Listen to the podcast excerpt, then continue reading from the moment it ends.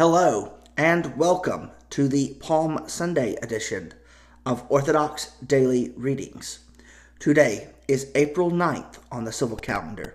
It is March 27th on the church calendar. Today's epistle reading is Philippians 4 4 through 9. Rejoice in the Lord always. Again, I will say, rejoice. Let your reasonableness be known to everyone. The Lord is at hand. Do not be anxious about anything, but in everything, by prayer and supplication, with thanksgiving, let your requests be made known to God. And the peace of God, which surpasses all understanding, will guard your hearts and your minds in Christ Jesus.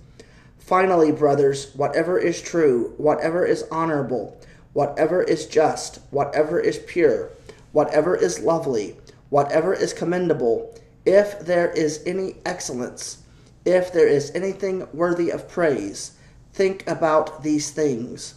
What you have learned and received and heard and seen in me, practice these things, and the God of peace will be with you. Today's gospel reading is John 12, 1 through 18. Six days before the Passover, Jesus therefore came to Bethany, where Lazarus was, whom Jesus had raised from the dead. So they gave a dinner for him there. Martha served, and Lazarus was one of those reclining with him at table.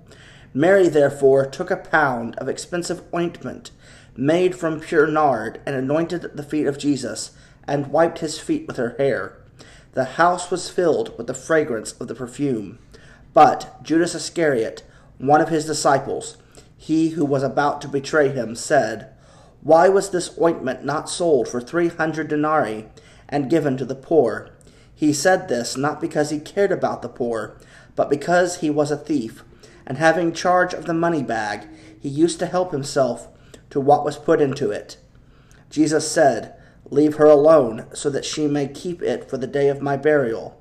For the poor you always have with you, but you do not always have me.